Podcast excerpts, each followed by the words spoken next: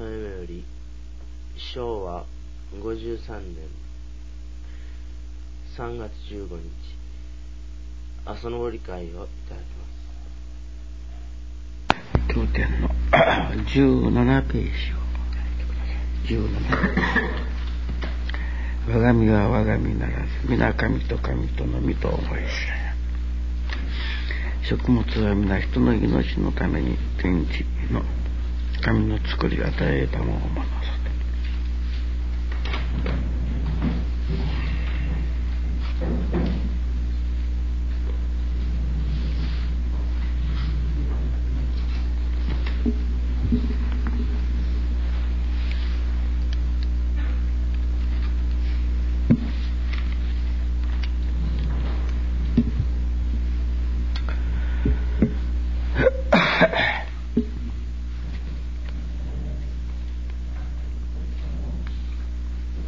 をもの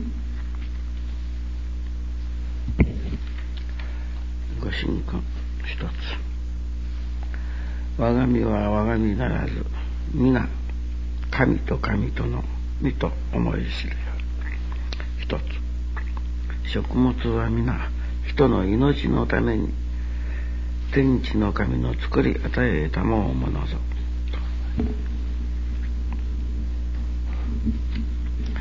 教団でもこの見教えが大変問題になっております。これは経典から抹殺すべきだというふうな声もあるくらいです。この神というのが気に入らんというのでしょうね。神をここではあの皇女夜天皇陛下という意味だからでございましょう。けども別にわざわざこだわらなくてもいいと思うんですけれども本当に私ども現日本人のみんなが言うなら今の天皇陛下でも天皇陛下のおかげで今日があることだけは間違いないです。ね、天皇陛下があのマッカーサーにのところへ出られたというもし出ておられなかったらもう言うならば俗な言葉で言うならば恥を忍んでということでしょう。または我が身どうなってもどうぞ国民を助けてくださいというようなお働きをしてくださったんですからやっぱり後どものやはり日本の大恩人であり命の恩人だと言ってもいいんです。私はだから毎朝うんここの庭に出てお礼を申し上げる時に必ず、うん、教主様と天皇陛下にはご挨拶を申し上げます。それはあの時の模様をねあのつぶさに、えー、書いた本を私全部読ませちょっと読ませていただいたけれどもやはり大変な言うならご英断だったらしいですね。もう本当に我が身はどうなってもいいという腹でやるあの、うん、マッカーさんにはご面会になったということです。まあそういうことは別としてですね結局まあその当時はあのやはりその神御一人というふうに申し上げましたし同時に日本の国民が全部天皇陛下に帰依をする言うなら身も心もあなたに捧げますというような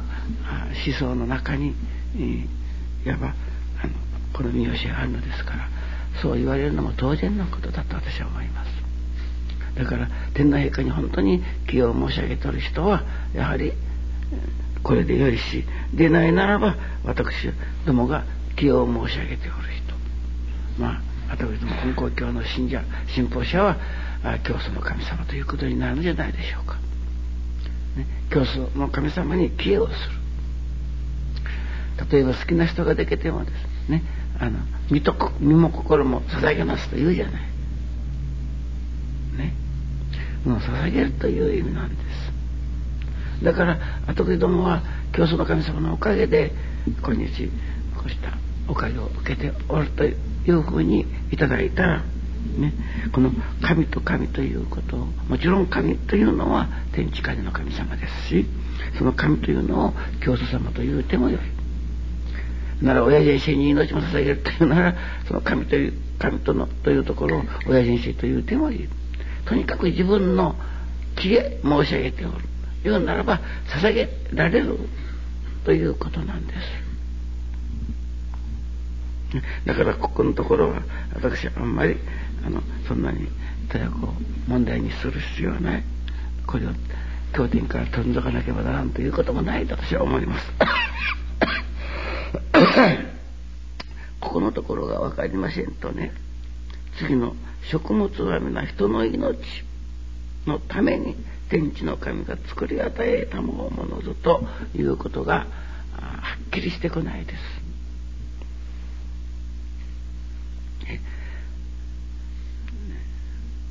言うならば神と神とのみともいわゆる神様のご分霊ご分身なんだと。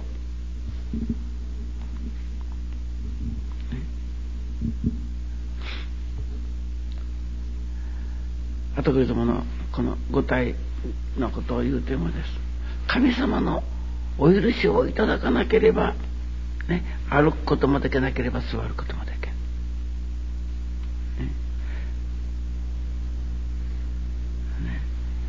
天地界の神様のおかげを受けなければなんかこ一寸動けんというのが私たちであってみればです。そこのところへの言うなら天地界の神様への天地へのキレということがね天地の親神様にいわば捧げることになるのです。もう捧げる捧げないというところで結局は得意どもはやはり衣装外をどういうふうに過ごしたにいたしましても最後はやはり天地に帰っていかなきゃならんのですから、そこのところを早く悟るか悟らないかということです。そこにです。食物をやめない人の命のために神様が作り与えたもの。いや食物だけではない。人間の幸せの条件の全て。ね。家がなからなければ家。衣装上と申しますからこのいい一つでもです。人間の言うならば命のために天地の神様が作り与えられたものなんだだから天地風の神様は無条件に無償で後こりどもにくださってあるんです。ね、例えば食物なら米でもねお野菜でもお魚でもそうです。いや、私は米はいくらで買うてきた。魚は一匹いくらで買ったと言うけれども、それは、お役所さんの、言うなら、働き賃であったり、肥料代であったり、ね、お魚でも、ね、天地は一つも来週は求めておりません。ただ、漁師の方たちの老賃が魚の代金になっておる。ですから神様は後りどもにその作り与えたものというのは食物だけのことではないのです。ね、全てが神様人間の本当は人間の幸福のために幸せのために全てを作り与えてくださったんです。ね、ところがです人間の心次第で幸福をというのは決まるですからどんなになら素晴らしい幸福の条件であるところの衣食住なり衣食住がたるいましても、ね、その真にあるところの人間の心が横島であったり間違っておったんではそれを幸福と感じきらないです。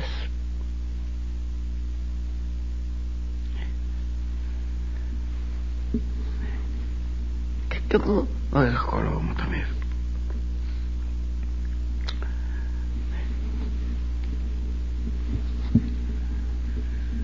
そこに言うならば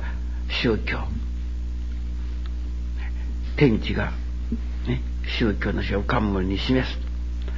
天地が示してくださることを教えるのが本当の宗教だ。と頭から考え出した教えというのはこんなもんじゃない。ね、言うなら、えー、まあ、ただの常識的に考えたりただ道徳的に考える。理というものは本当なものじゃないのです。だから教えというのは、まあ、超常識であり、超道理なんです。愛楽で皆さんに聞いていただいているのはいつもその超道理であり、超常識なんです。それが神の心であり、それが神様が教えたもう教えなんです。ですから、その教えをね、命のためにくださったんだと思っていただくところに、その教えが血肉になるのです。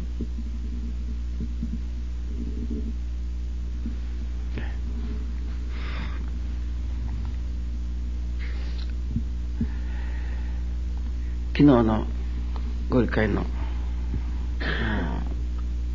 中に北条へということをいただきましたよね。もう私はもう昨日は研修の時に先生方ともう本当に驚いてしまいましてね。なるほど。根国教が世界の名教だ名教だというその名教であるゆえんはというのは他にいくらもありますけれどもこういう偉大な宗教がまたとあるだろうか。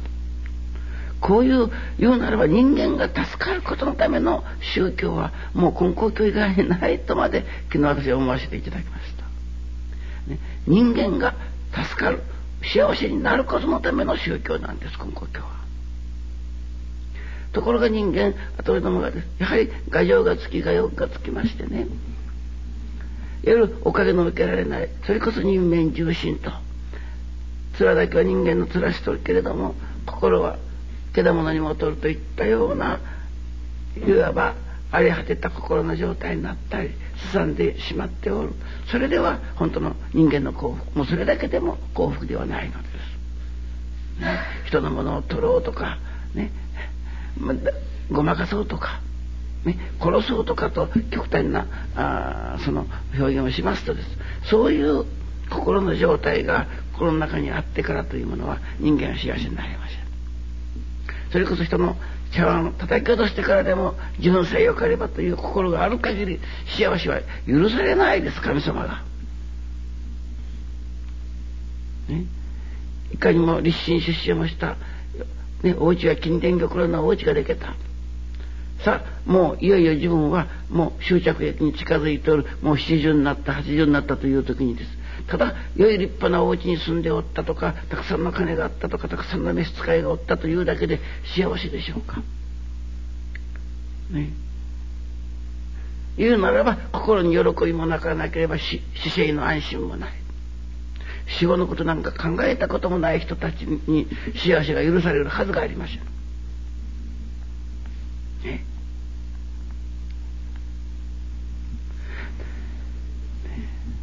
言うならば物とか金とか一切のそれはい。わゆる幸福の一つの条件ではありますけれどもそれで幸福になるということはありません。結局死である。後子供の心そのものが救われ助からなければならない。そのためになら画用を取れよ画欲を取れよと教えたものです。言うならば後子供はね本来神の子である、ね、我が好みが神様の身だと分からせていただくということは我神の子であるという自覚に立った時です。ね、その神の子の自覚に立たせていただいて初めて神の子なるほどその親が食べ物でも一切を与えに与えてやまないという神の働きを信ずることができます。そういう例えば言うならば超道理的なことが分からせていただいても、ね、人間の言うなら言うな悲しさとでも申しましょうか。ね、画情があり画欲があり。本当に信心しておってこんな心がけでよかろうはずはない。こんなこっちゃと自分で思いながらいくらお参りをしてもそこには助かるの原理というものは希薄なもの遅いものになってくるんです。それと反対に本気で、ね、新人とは本心の玉を磨く者日々の改めが第一と言うてくださるからいよいよギリギリ自分というものを見極めて改まることに磨くことに一生懸命精進をしていくところにです。私は助かる。私は幸せになれる。神様のおかげを受けられる。という確信がこれにもりもりと出てくるそれを信念と申しますね、その信念そのものがもう助かることの原理につながるのです。ね、だから半信半疑ではおかげも半分。疑うて彼はもうどんな働きでもおかげはもう無にしてしまいます。心一つで全てを作るなら心一つでまた全てを壊すことにもなるのですからその心をいよいよ大切にしなければならんということが分かります。ね、そうして精進させていただいておる私なのですけれどもなら一日の一日を締めくくってみて今日も広大なおかげをいただきましたとお礼を申し上げる、ね、時に本当にあんなことじゃいけなかったというお詫びをしなければ売れないようなことがたくさんあります。あれもすまんだったろうこれもご無礼であっただろうとこういう心が今日改めやとねそういう言うならば積もり積もったお詫びの対象になるおそまずご無礼というものがです。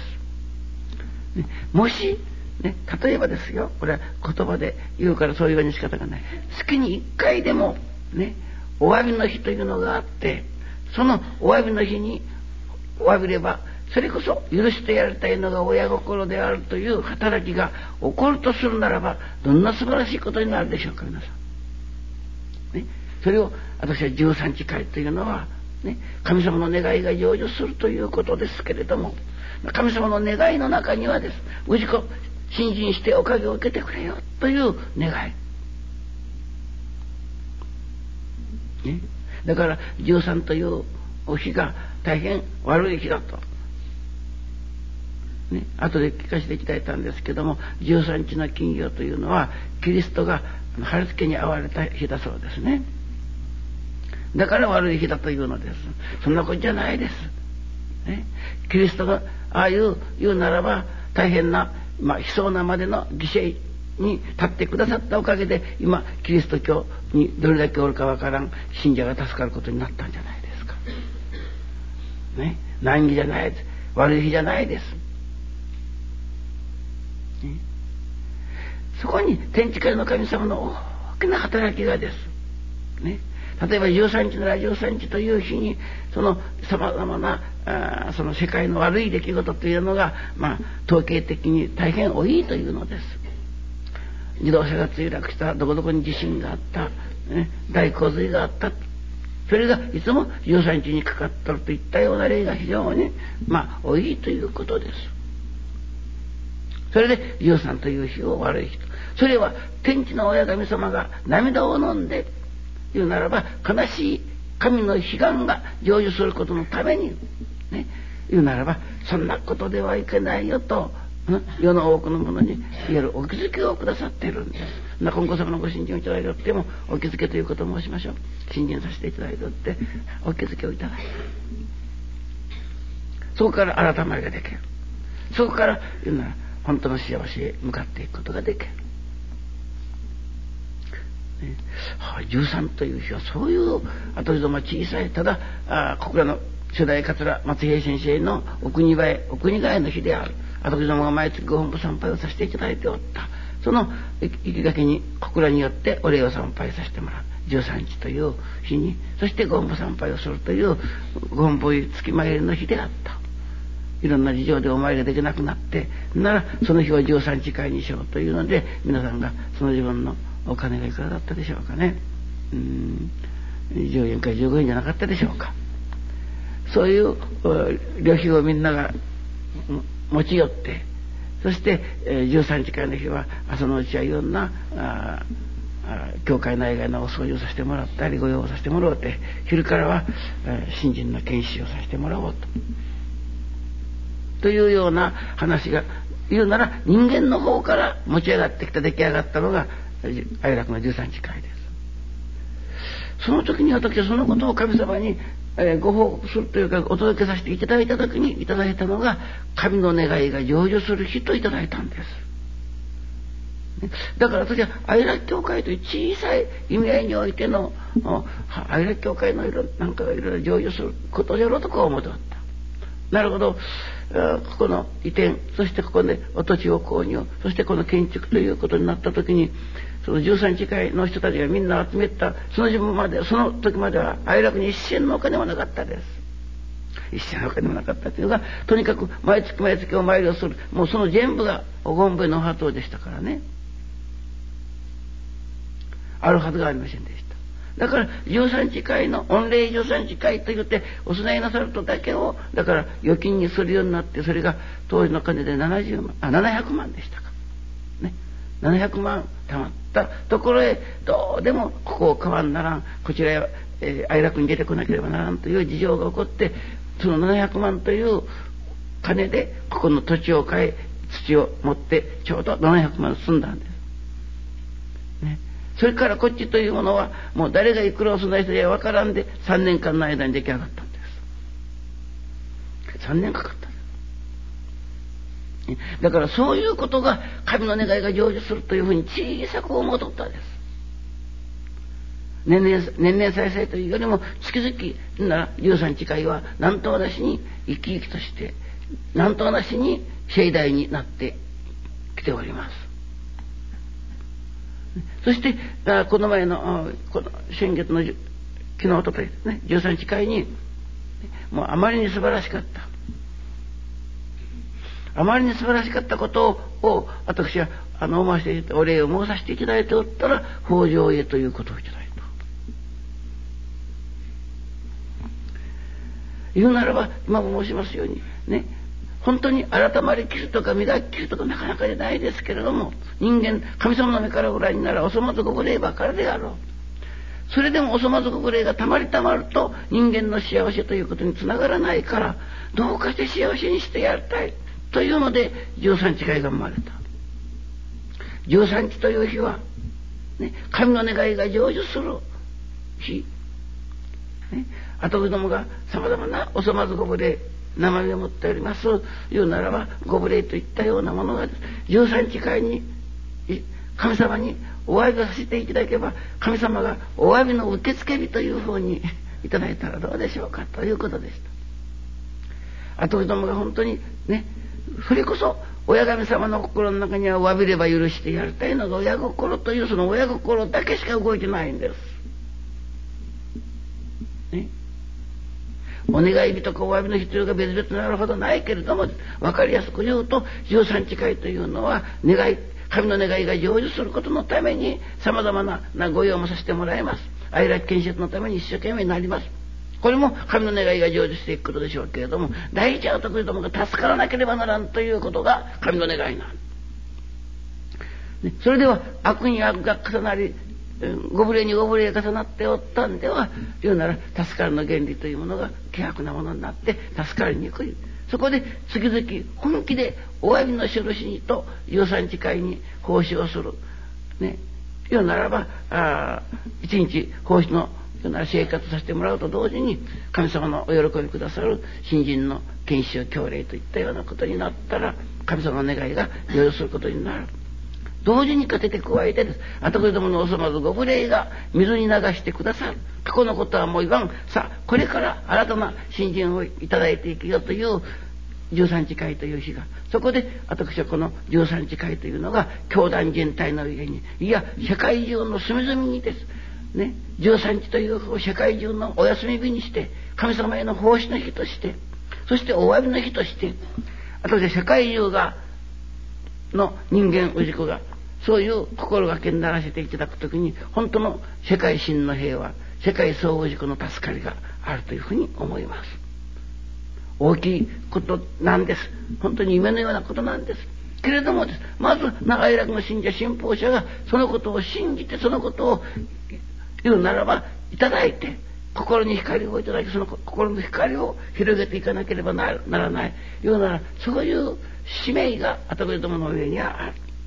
るそこでな神に言うならば消えをする。神と神との身と思い知れよと、ね、気を申し上げたところに新人人心人霊というものはもうあなたのものということになるのです。そこからあなたのためならばもう命も惜しまんというような思いがです。ね。愛楽次元活動に参画するというようなことになってまいります時にいよいよ神の願いが一歩一歩成就していくことになるのです。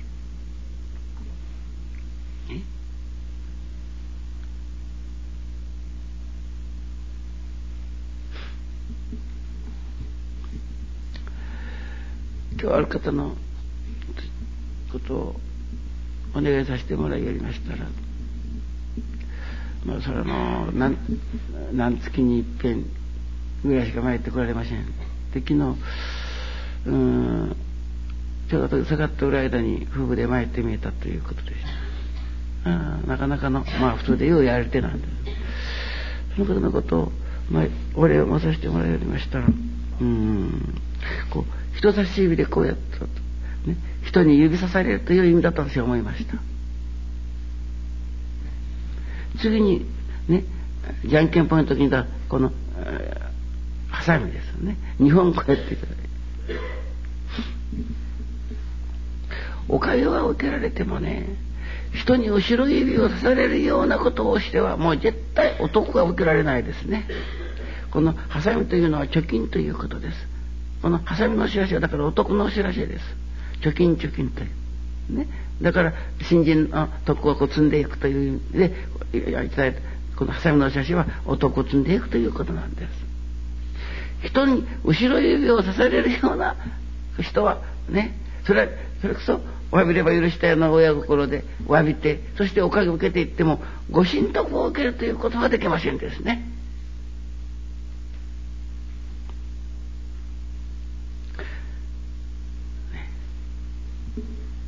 そしてまたあるある人のことをお願いしますやっぱ同じような、えー、内容を持った人です。この人も熱心に信心ができます。そしたらねその人が回転椅子に腰掛けてぐるぐる回っておられるところをいただいたですか。こういうあの机の前によく回転椅子ね社長さんが座らなさるような椅子があるでしょ。う、ね、言うならば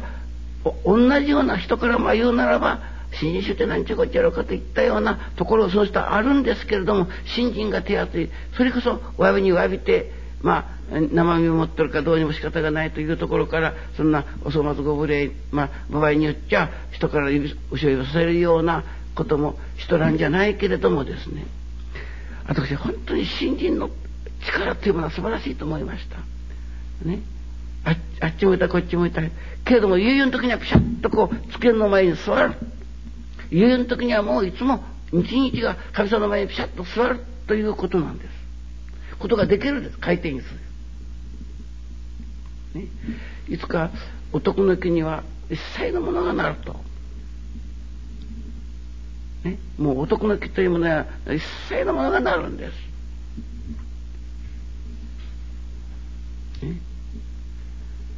だからお得を受けずしてです。ただおかげを受けておってもいろんな人に指をさされる後ろ指をさされるようなことではお得は受けられないがです。ね。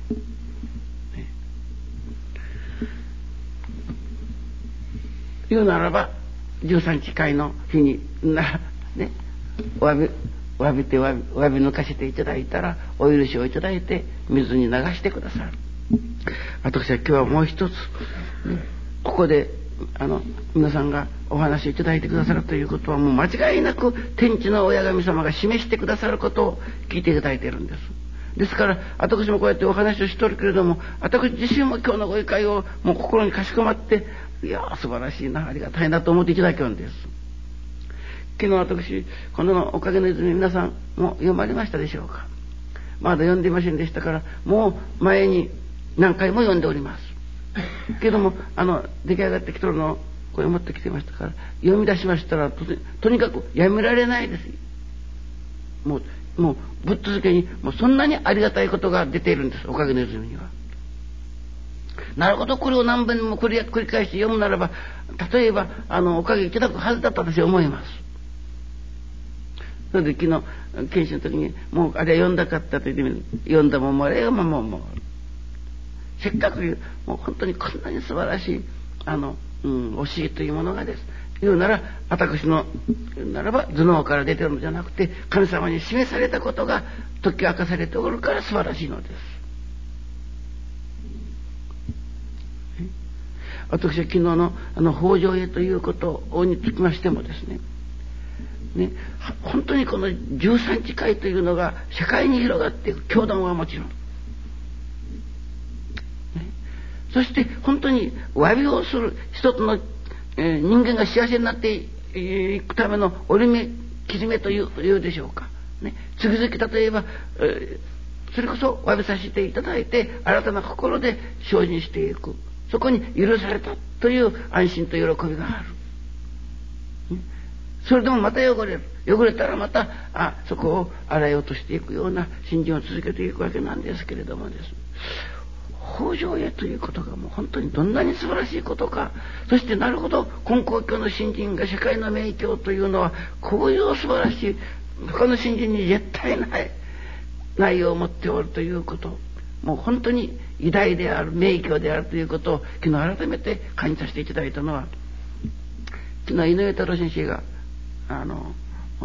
研修前に北条へということを地引きで引いたそうです。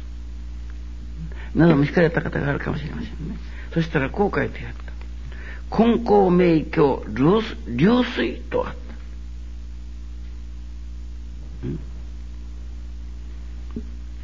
根高は根高様の根高です。名教は明らか明らかな教えと書いてある。ね？流水それこそ後けども収まずご無礼を浴びるはそれこそ水に流してくださるようにといったような昨日のご理解がその北条へということの中に伺われるでしょうが。ね。皆さん書いといてください。根高名教流水。その意味がどうかわからんけれどもです。なるほど。天地の親神様のお心と私が伝えておるお話とが交流しておるつながっておるなというものをこうこじつけではなくてそう思わずにおられないものがあるでしょうが。だから皆さんがその気になってね、なら私に帰依をして親父先生がおっしゃったからと言うてそれを行の上に表していくということになる時にです。なるほど食物だけが人間の命のために与えられておるのじゃない。全てが人間の命のために与えられておるんだためにはまず天地へ対するところの帰依師匠へ対する帰依天の陛下への帰依根高教祖根高大臣への帰依それはどれをとってもいいですけれどもなるほど神と神とのと言われるところの変化です。ね。そんなことは問題じゃない。自分の心の中に確信していただくもの。それが次の食物ためな人の命のためにある。一切のものは人間の言うならば幸福のために作り与えてあるものだということです。それを幸福にのために受けるか受けないかというのは結局心次第なんだということです。形のものをいかに受けてもです。ね、心が浅ましゅうては幸福を感じ得ません。ありがたい心は湧いてまいりません。信心によっていよいよ改まっていき信心によっていよいよ清められていく傾向。それでもなおかつお詫びをしなければならないことはいっぱいある。それが積もり積もって一月なら一月13日なら13日という日にですね。本当に詫びれもう一緒に、ね、詫びれば許してやるという親心の働きを感じられる13日会にならなければならない。そしてこれが教団の13日会にならなければならない。いや世界中の13日会にならなければならないといったようなことをね今日のご神句の中から昨日から今日に引き続いてのことを聞いていただきました。どうぞ。